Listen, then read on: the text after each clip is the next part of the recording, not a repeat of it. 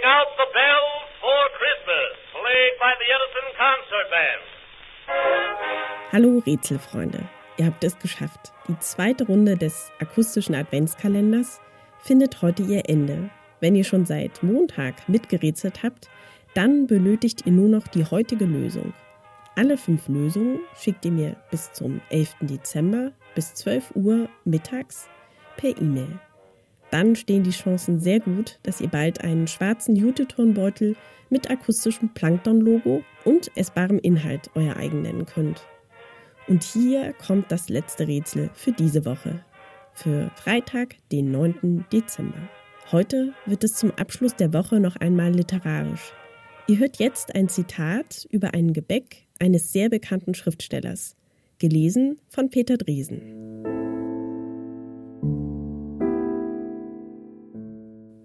In der Sekunde nun, wo dieser mit dem Kuchengeschmack gemischte Schluck Tee meinen Gaumen berührte, zuckte ich zusammen und war wie gebannt durch etwas Ungewöhnliches, das sich in mir vollzog.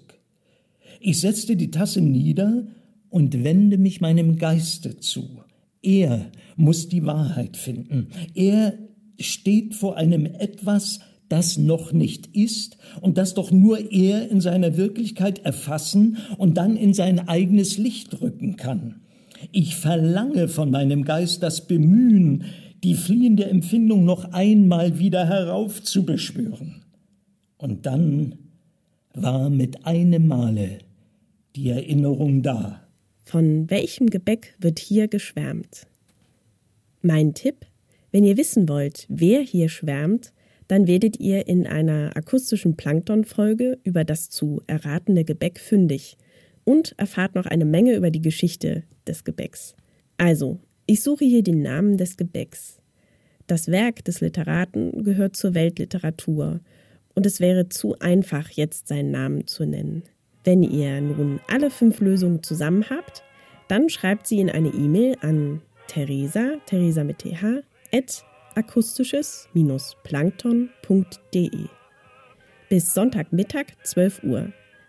Bevor ihr jedoch die E-Mail versendet, lest euch unbedingt die Gewinnspielregeln und Teilnahmebedingungen durch.